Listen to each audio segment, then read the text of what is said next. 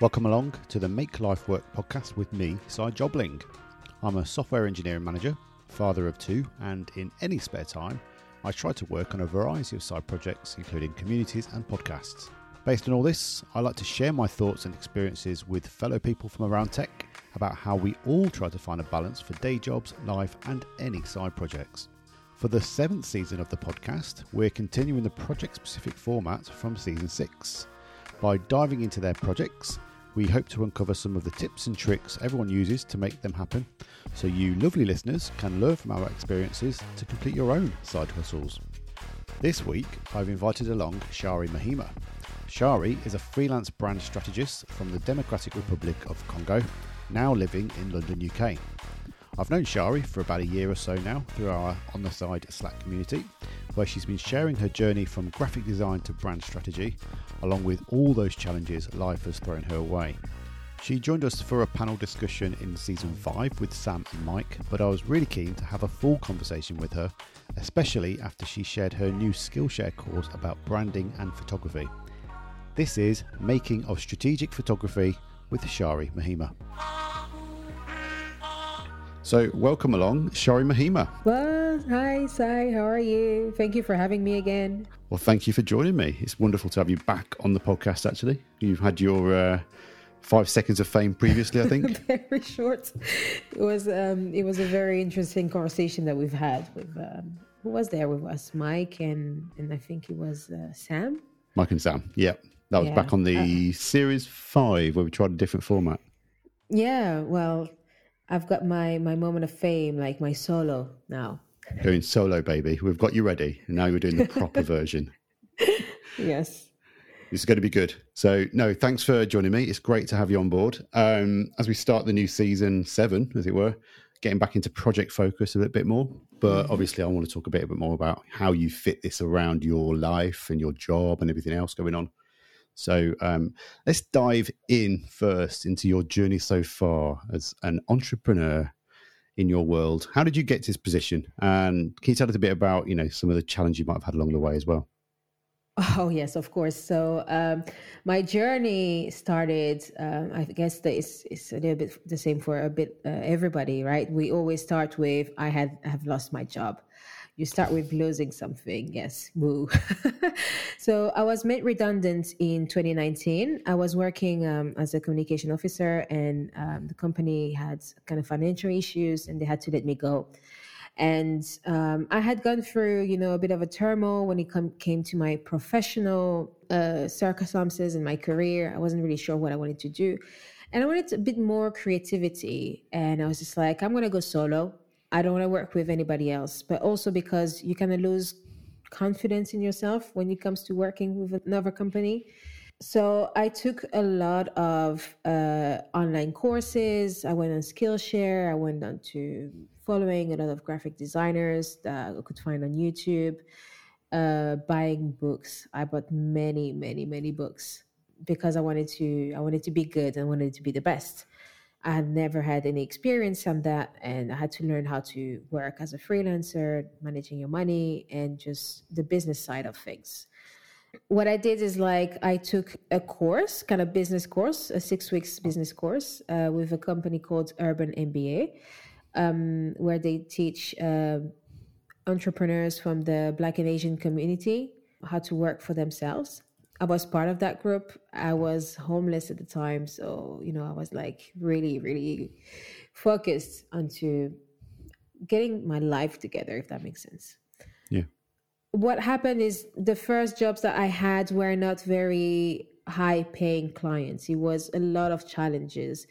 Um, you have when it comes to creativity, not many people understand the value of design. That you know, people understand the that when you have to create a video, when you have to write, when you have to create a poster, it takes time. Uh, and there is research and a huge and long process behind it. It's strategic because when a, a, client comes to you, they have goals that they want to achieve, even if they're not aware of it. And it's just not about making it pretty, it's about making it efficient and communicating a message. Um, so I had to, I felt like I was always arguing with the clients to make them understand that it's not about what you like, it's about how you're gonna get the logo achieve a business purpose and make it work for you and talk to your clients.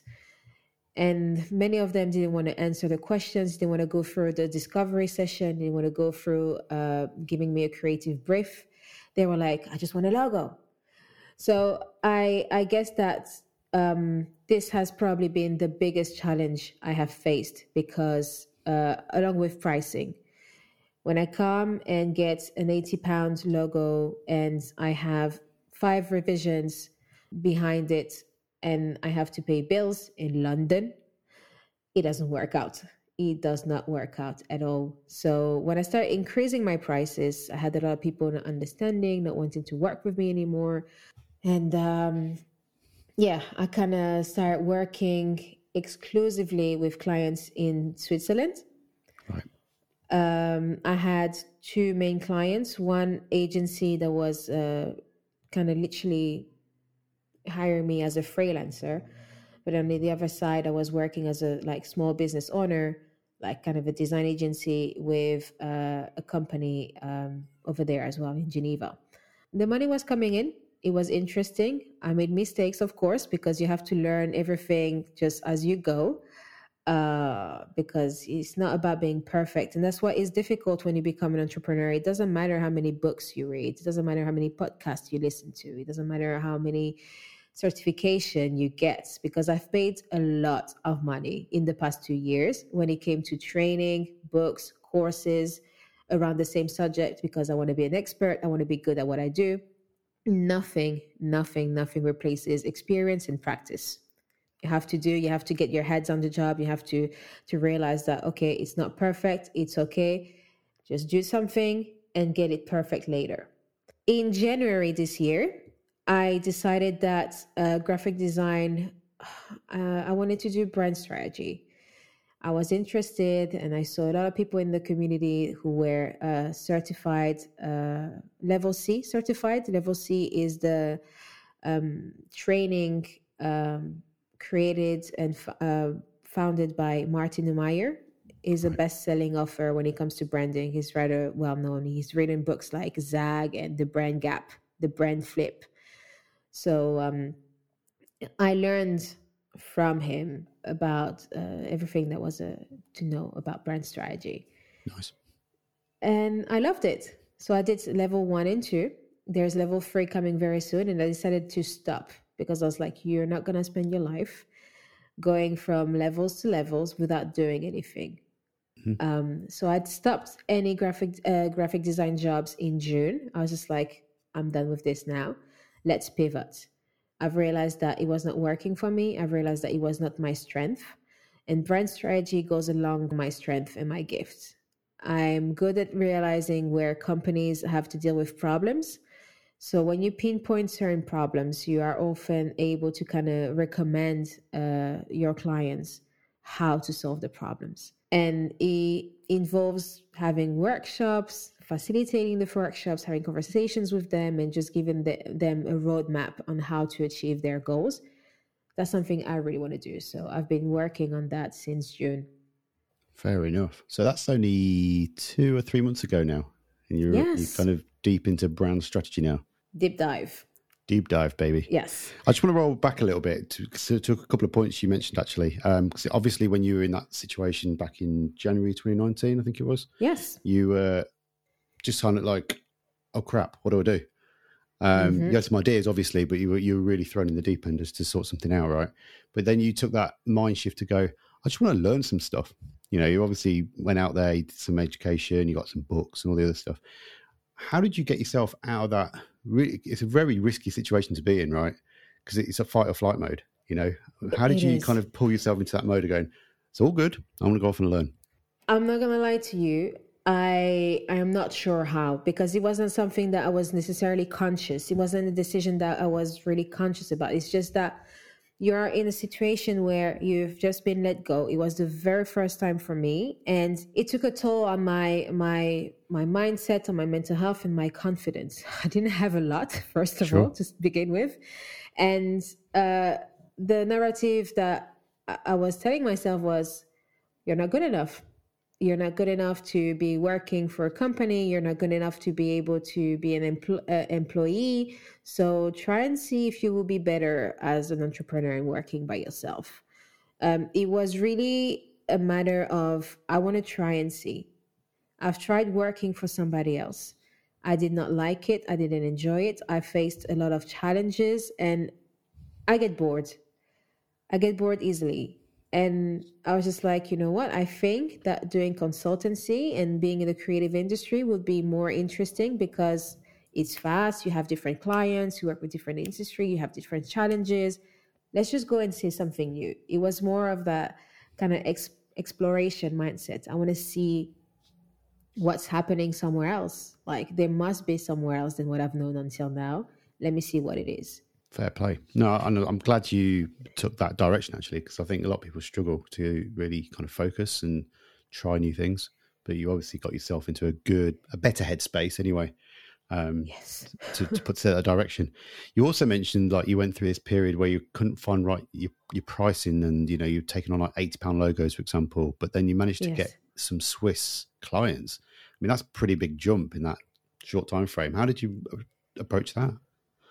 Um, I was blessed enough to have one uncle who actually lives in Switzerland. He told nice. me about the different projects that he he he was working on. He he would be good for your podcast too because that they are really like kind of side hustles. Nice. Um, so he has uh, he does photography on the side. So he has this kind of small photography studio that he has set up in his living room. Um, and he needed help. He needed help for social media guides, and he started from there. I did the social media guidelines for him, and then a logo here and there, and then he started like sending me clients because he needed help. And then uh, the company he works with, uh, works for actually, because it has a full time job plus the side hustles that right. he works on during the weekends, um, needed designers, and he was just like, you know what, this is an opportunity for you this is what I recommend. Go for it. Create a proposal, see what you can offer, and you see how it goes. I was getting more. I was getting contracts of like 4K, 5K. Cool. Um, it was more than than what I had here. I was still working at a loss when you consider the amount of time that I spent on there but it was way more money and i really really am grateful for these opportunities. I cannot complain at all. It was great experience. I loved mm. it. And um, it's just that he was there to help me. Most people until now have been coming to me and giving me referrals. I have been pretty well surrounded and i'm absolutely grateful for my community and my my support system. I'm, I'm glad that you got that opportunity through someone that you knew and trusted you as well. It gave mm-hmm. you an opportunity to really kind of step up, obviously, but it, it always comes back to this classic rule of it's not what you know, it's who you know. Exactly. And it's it's it's also who knows you now. Exactly. I am yeah, I'm in, in circumstances now where it's who knows me because well, I've done I've tried to do it other whole lot of things and then it just doesn't work out because I lack that visibility. Yeah. But we'll get to that later. It's fine. Right, it's a good segue actually. Let's let's go into that mode. Obviously, everyone's got their own interpretations around brand strategy and design processes and stuff like that. Tell me about how you interpret brand strategy and you know what what sort of mindset you're in now. It is it is so true what you're saying, uh, and and now that I know what it is, I tend to be a little bit frustrated because if you go on LinkedIn, you'll see that everybody is a brand strategist. And then when you look at people's website, you realize that they're not brand strategists, they're just strategic designers. Yep. You're graphic designers and you're just using ways to be able to discover clients' problems and you cre- uh, solve the problems creatively through your designs. I am a brand strategist because what I do is that I have conversations with my clients about where they are now, where they want to be, and I help them get there. And then the the I don't want to say the secret, but the key to brand strategy is to help your clients differentiate themselves from the competition. Brand strategy for me, and I learned that from Marty Neumeier, is you have to outmaneuver the competition. And outmaneuvering the competition is going to lead them to get more clients who are going to become more loyal, who are going to buy more products at a higher price.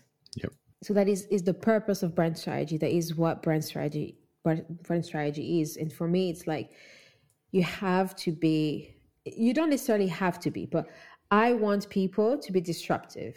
I want to have that kind of innovation and pioneering kind of mindset. I want my clients to come and be like game changers. I want people to come to me with new ideas and I'm like, let's do this, right? It's not going to be easy because we know how much the world love change. but it's it's something that that that motivates me and that I find particularly exciting. I'm glad you called out the fact that it's also about disrupting rather than following the herd. Exactly. Every company wants to be the next something, right? Mm-hmm. Why be the next? Why not be the new? Exactly, or just be the only, right? Be the only, yeah. and and that's exactly what Martin Neumeier talks about in his books. Like, just make sure that even if it's in a very very small niche, just make sure that you are the only person doing that. It's not easy, and it's not always necessary. But if you can find a way to be the only, like if I can be the only brand strategist in the entire continent, African continent, then why not? I will be so, right? Yep. But well, yeah. I'm glad you've explained what it is that you see it as. It's it's not only that, but you also you're looking for that USP from a client perspective. Why do you mm-hmm. stand out? What is it you're going for? How do you build up that loyal customer base rather than just the one-off? Sure. And I, I, think one of the better examples is someone like Apple, really, aren't they? Because they always go for the next big thing. Exactly. they've got a hell of a load of loyal customers that keep following what they do. I promise you, and I'm not gonna lie, I'm not a huge fan of Apple. I am not. The no. only product that I'm, I, I would buy like blindlessly is the iPad. But then I just recently bought an iPhone, and sometimes I'm like, oh my god, my money. my money has been wasted in this thing because I find the user experience not intuitive enough. And and i'm frustrated when i use my phone. I'm like why are you not like just and it may be and it may be because i i've been always an android person. Yeah. my favorite phone that i had was lg but well i'm not here to promote them anyway. Another thing that i would like to add when it comes to brand strategy is that um, it's not about the visuals right? So the visuals if I can give you a little like a picture of what it is, into brand strategy, you have two main pillars, and you have the strategic side of it, and then you have the expression of the brand strategy. And the strategic, um, that's where lays the positioning and the essence of your brand. And then within the essence, you have whatever is the purpose, the mission, the values, and the vision.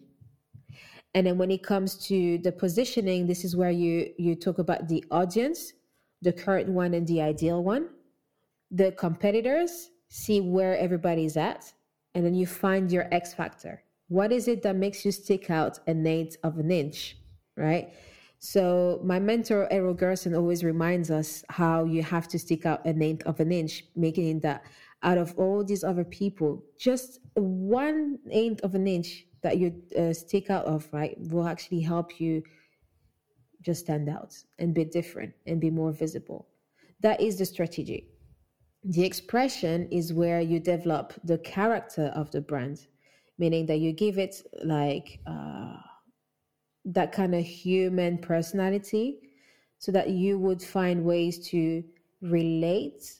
No, to your customer will find ways to relate to you and it will attract them easily right? So you have the the character. That's where you talk about the messaging, the tone of voice, the kind of story around your brand, and then later on, and this is the last part that you should focus on. That's when you focus on like the the, the presence and the logos, the entire collaterals and the brand identity. That mm. is only ten percent of what brand strategy is, and that is the thing that you should focus on after doing everything that I've just talked about. And that's where a lot of people don't necessarily stand out because they just don't understand that the logo is not the first thing you should focus on. Even choosing the name comes after the purpose and the differentiation, right? The mm-hmm. name would come just before the logo, but choosing a name is so, so, so, so important. And a lot of people, unfortunately, don't understand that. I totally agree with you. I, I know I've fallen into that trap, especially in my early days as a, a designer. It was let's let's just create a logo. What's the name going to be? And then we'll work out the brand after. And it, I think a lot of people fall into that trap. And I think from a, yes. the mass market, right, that's how they interpret brand. It's like, what does it look like? But I'm glad you've explained in your ways, especially what it takes to do a good brand strategy. Um, and I, I, like how you've kind of structured your thoughts. And you've been doing this for what, a year, maybe two tops, really. You know, you've really kind of got mm. your head around this in quite a quick time. Yes, literally the brand strategy I've started like in January. That's when I started like kind of diving yeah. into it and really understanding it. And and now I'm I'm really kind of like I said, I'm submerging myself into it because I want to get started in working into it.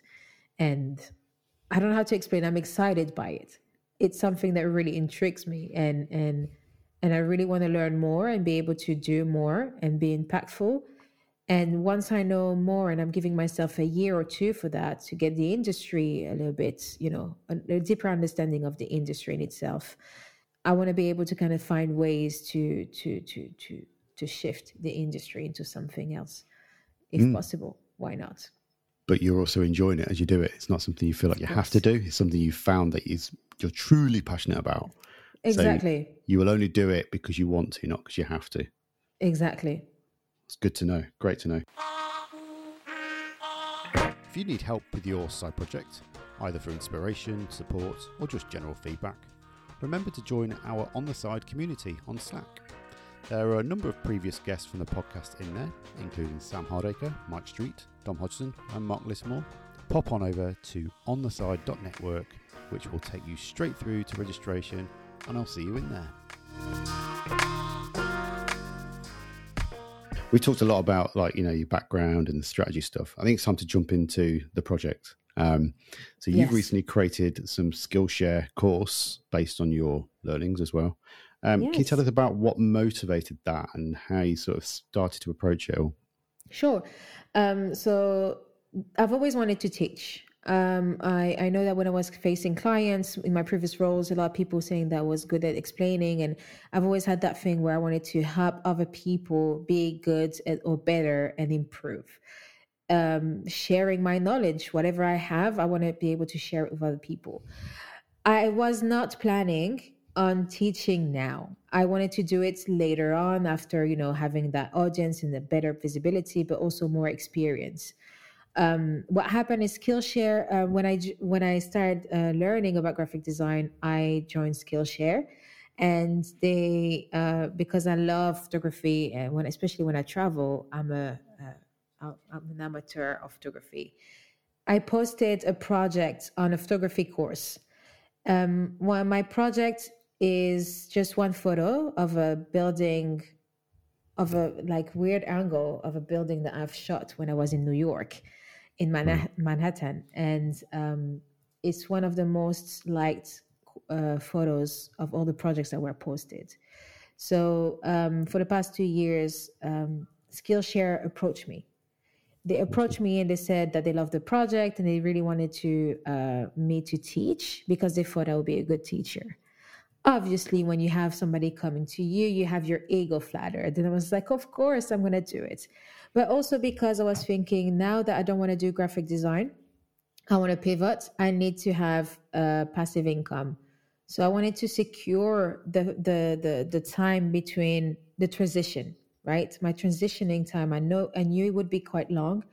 And I wanted to be able to have some money coming in, regardless of whether or not I had clients. To be able to do my research and building my brand at ease and at peace. Yep. Now that is what motivated me. Good reason, though. You know, you've got to make a living. And uh, of course, an opportunity comes to you. That it's not like you went out to Skillshare and said, I've got an idea. It's like, no, no, no. we love what you're doing. How about you try this? And yeah, why not? Seize the moment, right? So, yeah, Skillshare has often, uh, regularly, they have like a teaching challenge. So, it was a teaching challenge. They asked me to apply first, they told me that I was declined, but it was a mistake. I was actually accepted, never saw the email. They give you six weeks to create a course on a topic that you choose. So I chose to create a course. I wanted to mix photography because they came to me after seeing one of my projects that had to deal with a photo. And I wanted to mix that with what I'm doing right now, which is branding. So what I was thinking is I see a lot of people outside who talk about brand strategy, but they teach mainly designers on how to become more strategic thinkers. And I'm like, what about videographers? What about photographers? What about other creatives, right? When it comes to branding and the expression of a brand, designers are not the only people who are at stake here. And a lot of photographers would like to be more strategic when they come to their clients because they want to bring value to. So I was just like, why not teach photographers how to improve their storytelling skills and be more strategic in their approach mm. and in their process by teaching them how to use brand archetypes in their photography? I mean, it makes sense, right? You've got two separate passions going on here branding and brand yep. strategy, photography, which you clearly enjoy because you travel and you love to take images. Yeah. Put the two together. I've got something here. But I, I love how you kind of turn it into something where you're like, you know what? I need something different. I want to support people as well. I don't just want to do it for the sake of it. It's like, what will people yeah. gain from doing this? So actually mm-hmm. creating that sort of archetype model, you kind of go understand your brand and make that your goal, I guess. Yes, exactly. I mean, it, it, like I said, like um, a friend of mine made me realize that it was more of a pioneer move because all I was like, I, I, that's just who I am. I'm like, what has been done before, I get bored easily. I don't want to do what everybody else does. What is it that people don't talk about? What is it that people don't show us?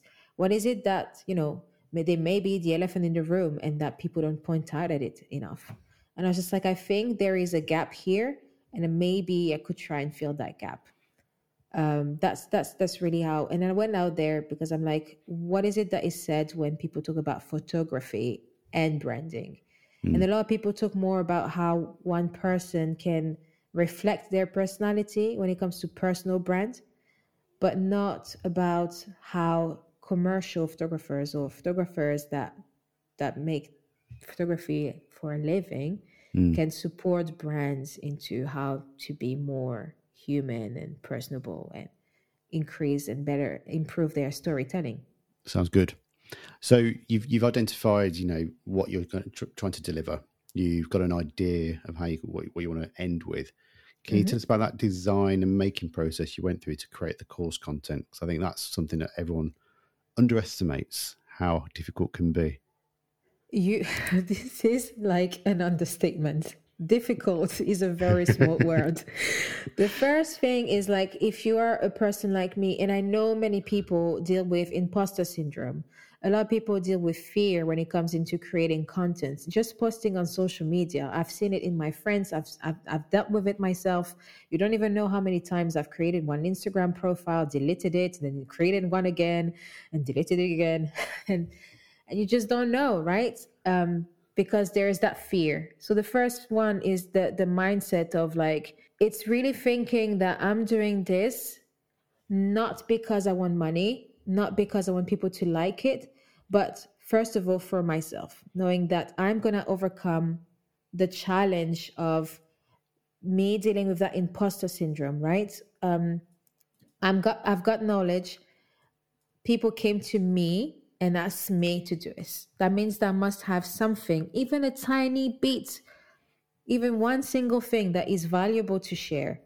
Mm. Use that, focus on this, and do it. The first um, step is obviously overcoming the mindset, the, the, the fear, but also research. You have an idea, try and research, see if there is an interest out there. And I think it's important to to go uh, talk to people, ask them what they think about your idea. I've done that through LinkedIn. I went onto all the communities that I'm a part of, and I talked to people say, uh, talking about like th- what I wanted to do, what I thought about this, and I was trying to. Um, I reached out to professional photographers to see if they were interested, if they would be interested into knowing more, what they would like to become and how they could achieve that so that I could try and see how to, you know, create an idea around this. Um, that is what I did. Another way that you could do it when it comes to the first phase of researching is to maybe grab 10 to 15 people or maybe 20 people have a very small workshop where you're going to have an MVC, so a minimum viable course, right? Nice. So you create your course, workshop, one hour, get 10 to 15 people, and then make sure that you get feedback out of this so that people will actually tell you where you need to improve and how. This is the best practice. I've not had the time to do this because as per as per the challenge, I only had six weeks, actually four because I was into the challenge very late. I didn't have the time to do it, but I'm gonna do it again. That is the, the best practice. After the research part, what you have to do is to create the outline. Mm-hmm. Create an outline of the course. You have to work on the title. The title is extremely important. And to be able to have a, a great title, what one does need to do is to have a title that would reflect the transformation and the gain of the person. The title should say what you should take the course. My initial title was How to Become a how to use brand archetypes in photography. That was my first title. And then I, after coming three months after, I was like, the title doesn't really mm, work. It doesn't say anything. Like, who cares about brand archetypes? Not many people understand. So changing it to become a strategic photographers, then people will actually be, oh, I want to be better. I want to become strategic. That will help me. That will help my clients. I will be more valuable then because i'm i've just stated the transformation that's coming after taking the course the title is like more attractive that makes sense so Yeah. choosing the title having the outline um, listing the activities that you could have because the course needs to be interactive it's very important especially if you do it online Indeed. I think we all fall into that trap of boring, just watch content, don't really get to practice what you're talking about. yes So I don't really remember much of it, to be honest. So you know, interactive definitely helps. yeah interactive is is is key especially when you consider the attention span of people nowadays like Let's not go there. I've got children. It's terrible. it is it is very bad. It is absolutely bad but yes. So um another thing i wanted to share about the outlines um Yeah. before the outlines you also need to focus on the learning learning outcomes. Mhm. if you have three to five learning outcomes so that you can actually have a class description where people understand why they should take the course and how they're going to become better. The transformation that is going to come from there not only from the title but uh, clear details right Yep. and then when you what you should do is to match the activities and exercises per learning outcome right? If i come and i say for example okay i'm going to send people outside and and look around them what is it going to teach them? It's going to teach them how to see the world differently. Mm. how to be able to shift their perspective. That is going to help them create photos that are different or more attractive or whatever. Um, so that that's what you need to do then comes the part where you have to decide how you're going to teach the class and that's pretty important. Skillshare really has good guidelines when it comes to this because you could either have um, what they call uh, the demonstration and demonstration means i have the camera where i literally if i do a cooking class i will be having the camera set up the lighting and everything and i will show you how to make a cake. That's the demonstration part certain people are not necessarily comfortable showing their faces. So what one can do is download camtasia. Yep. and then you could create a slide deck have a presentation powerpoint keynote whatever. You create your presentation and then you record yourself going through the slides. Obviously you have to have a lot of visuals making sure that you have animations. And i think that's pretty much it. Um, make sure it's concise not too much text and then the other one is when you have well you show your face right? You have the camera show your face you go for the explanations. Um, the best people the best teachers are people who are really good when it comes to editing. And then you have obviously the music behind it. And then you have when you use after effects you can have animated slides and animating the text. That's what i wanted to do. However my my current tech doesn't allow me to do oh. what I wanted to do exactly. So I had to go with the the minimal viable course, and and I think it wasn't too much. Uh, it was it was pretty good work. I had a quick look at the um, the teaser. I think it's it's the first module, is it the first episode? Yes. And I, I noticed it was I think it's PowerPoint first with your vo- voiceover. Yeah. Um, but no camera at this point. Did you bring the camera in later no. on? Yeah. I, I don't think I don't think I've ever had the camera. I wanted to, but then uh, I was obviously I was extremely stressed and I, I I wasn't sure I could do it. And then it was it was way more work than I had expected. Exactly. It was way more work than I had expected. I'm not gonna lie to you because when you have the slides, you know to to you have to kind of do the voiceover. You realize that you I was hearing my breathe my, me breathing, right? I'm like and I could hear that and I'm like, oh my God. Then you have to edit after that. And then comes the publishing part. The most important part to it is the marketing. Yep. Once you're done recording, editing, cleaning everything, the class, publishing, it comes to marketing. Without the marketing, your course will be absolutely useless. And certain people, when it comes to Skillshare only, Skillshare pays you per royalties, and they hmm. don't mm. they don't help you when it comes to promotion, unless people are already interested. Then they will push, but if not, then you get no help. You are on your own. So you need to have an audience, a quite big and large audience on social media to be able to kind of share and, and make sure you have a social proof, a certain credibility so that people can actually come and decide why they will pay your course or, or come and watch it because you're asking them for their time. So mm-hmm. they need to make sure that they trust you enough that you once they give you that time, they will become and gain something out of this. Yep. So the marketing is key here. Absolutely key. There's a lot of work to do around this. And I think if you could um, combine uh, promotion, on paid or organic.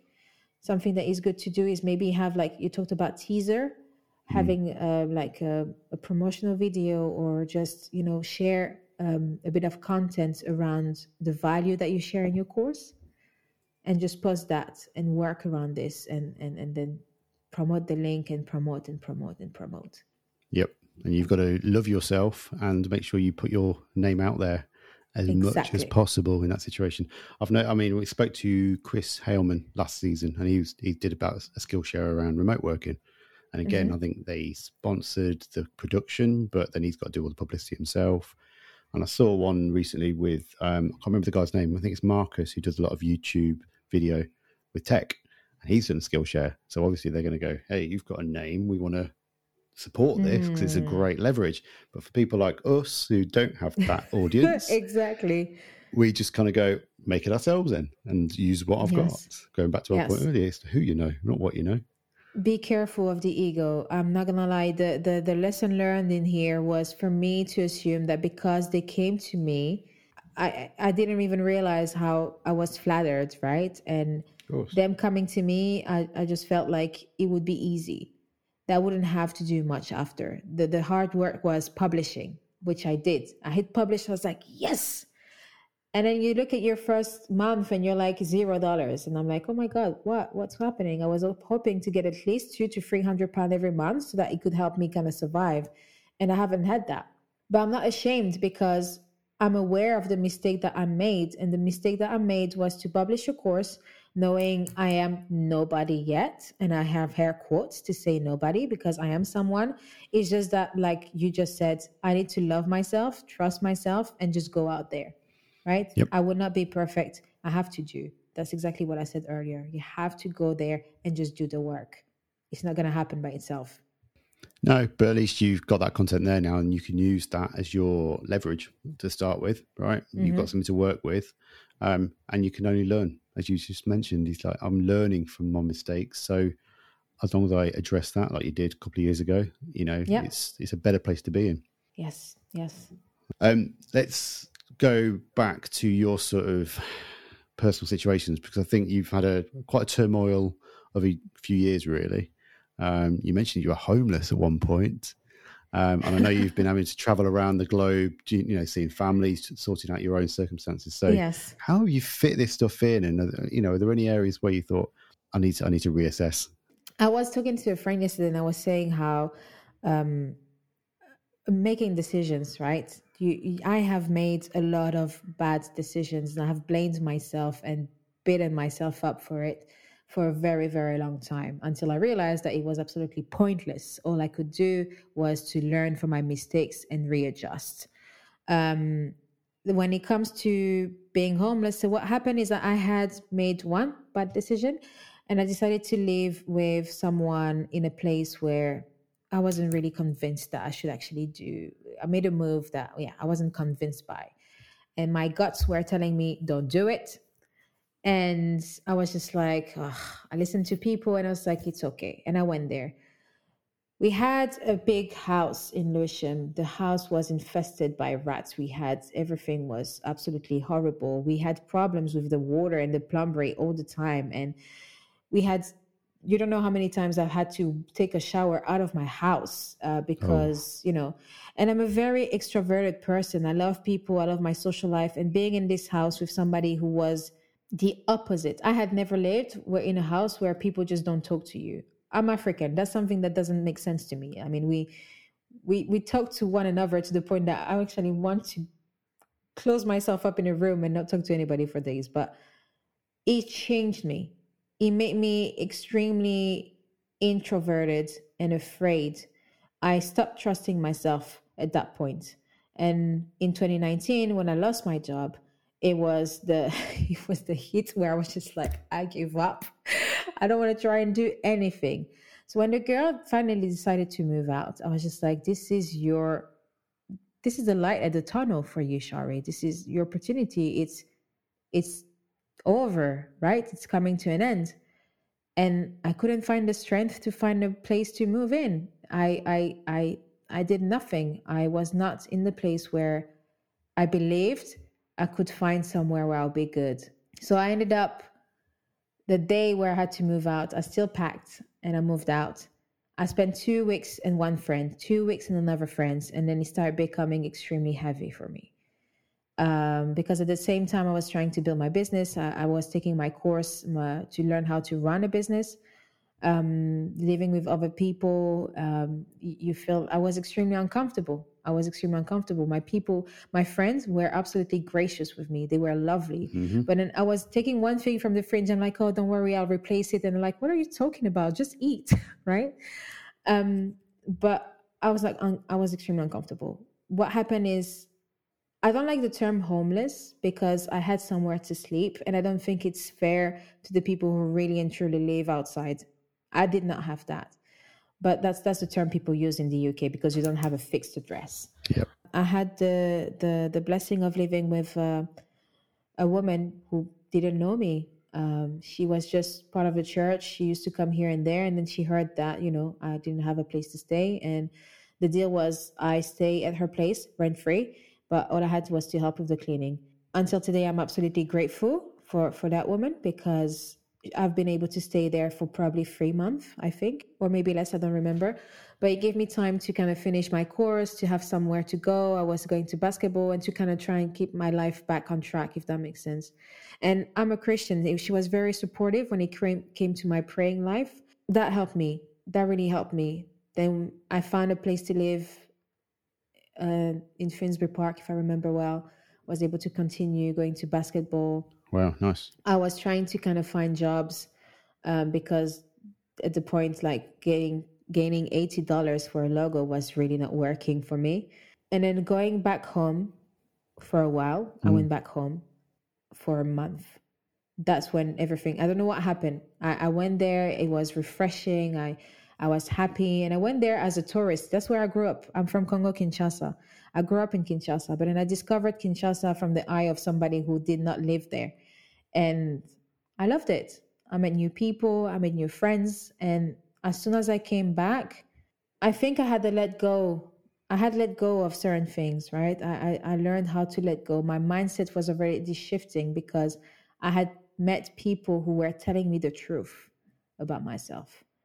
And When I came back, I spent three months in the company. After that, that's when I started really gaining my work with people in Switzerland and so on and so forth. So, does that answer your question? It does. I hope so. No, and it, it's it's a fascinating story to hear as well because it, it proves life is tough, right? And you you've demonstrated how difficult things can be, but you also found opportunities to just get through. I mean, even during the touring times, you were like you know sofa hopping with friends, which was perfectly acceptable. But I know from your perspective, you're quite proud. You're like, I don't want to be doing this.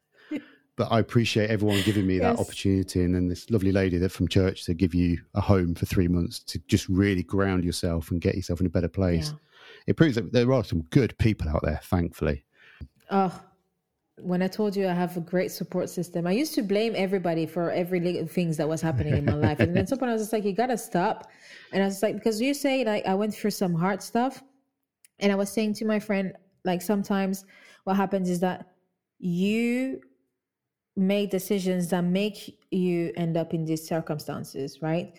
I would not say that I was a victim of anything in here. Um, I just made mistakes, right? And I just lived the consequences of my my decisions and my mistakes. Mm. So um, it, it's it's okay. I'm not gonna blame myself. I'm just very aware of how I need to kind of deal with with certain things and make decisions from now on. And and I've grown since, luckily. You've grown substantially. You mentioned at the start of the podcast before we started recording. We've we've known each other for a couple of years now, I think, on and off Yes. through our on the side community. And I, I've seen your growth over that time, and to see you now in the position where you are presenting brand strategy video content to Skillshare and you know taking on big client work, it's amazing to see that shift, you know, in mm. transition. Thank you.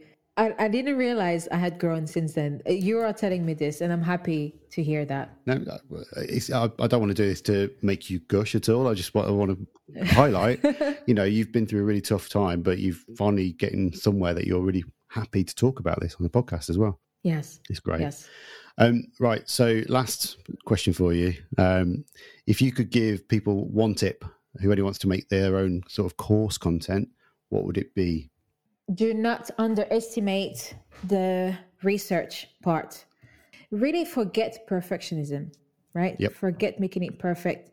Don't expect to create something good right away. Just make sure to create that MVC, which is minimum viable product. Do the research, get feedback, mm-hmm. get feedback, and really, really do not estimate the marketing. That that's the part that a lot of people forget about. Yes. Mindset, be personable, be yourself, make sure that you don't copy what other people do. I think it's very important because we're all unique, right? And if you have the opportunity to come and teach anything that you want to teach, it, just know that there are people out there that will want to learn it from you. Mm-hmm. And then the more time you spend overthinking and waiting, the more these people are just struggling because they don't get the help that they need from you. Yeah, lots of great nuggets of uh, suggestions there, and I like the fact you mentioned make it personable. So everyone's done it their own way sometimes, but people come for you when it's a course, not just Yeah. the output. Exactly. Great stuff, Shari. Um, so, how can people get hold of you and find out more about the stuff you're doing? Have you got any social handles you want to share or website addresses? Um, yes, sure. Um, uh, I'm, I'm working on my website right now, but I um, I'm really easily easily found on LinkedIn, Shari Muhima. Yep. Um, and I'm gonna start. Uh, well, I'm taking a big leap now. I'm gonna start uh, sharing stuff on Clubhouse. Oh, very nice. So uh, yeah, LinkedIn and Clubhouse. I also have an Instagram which is the Shari Muhima. That will be my professional one, and uh, yeah, and, and my course on Skillshare as well. If people are interested. We'll get all the links into the show notes so people can find this easier. Um, Yes. But it's been absolutely wonderful to talk to you properly, Shari. Um, been, we've been meaning to do this for a while, and I'm glad we finally got some time to do this. Yeah, I feel extremely excited. That was a very very good questions that you asked there, Pushed you a little bit, but out of your comfort zones, and you delivered. Which I thank you, thank you. I'm glad. Very good, Shari. Thank you again. And um, yeah, we'll get all the details in the show, show notes. So we'll join again soon, hopefully. Yes, thank you, Sayana. I wish you guys a very good day. Bye bye. Thanks ever so much to Shari for joining me in this week's episode of Make Life Work. Such a pleasure to have her along, and a fascinating story about her career progression and Skillshare course. I hope it inspires others to make their own course content. If you want to reach out to Shari, you can tweet Shari Muhima on Twitter, follow her on LinkedIn and Instagram, and obviously remember to check out her Skillshare course. All the links will be in the show notes. As for the podcast, we obviously love to hear your thoughts. Get in touch on all the socials Twitter, Instagram, Facebook as at Make Life Work Pod. You can email hello at makelifeworkpodcast.com or even visit the website makelifeworkpodcast.com for all the show notes and archives. And please remember to rate and review us in your favourite podcast app. I'll be back next time with someone else from Tech Scene talking about their recent side projects on the Make Life Work podcast.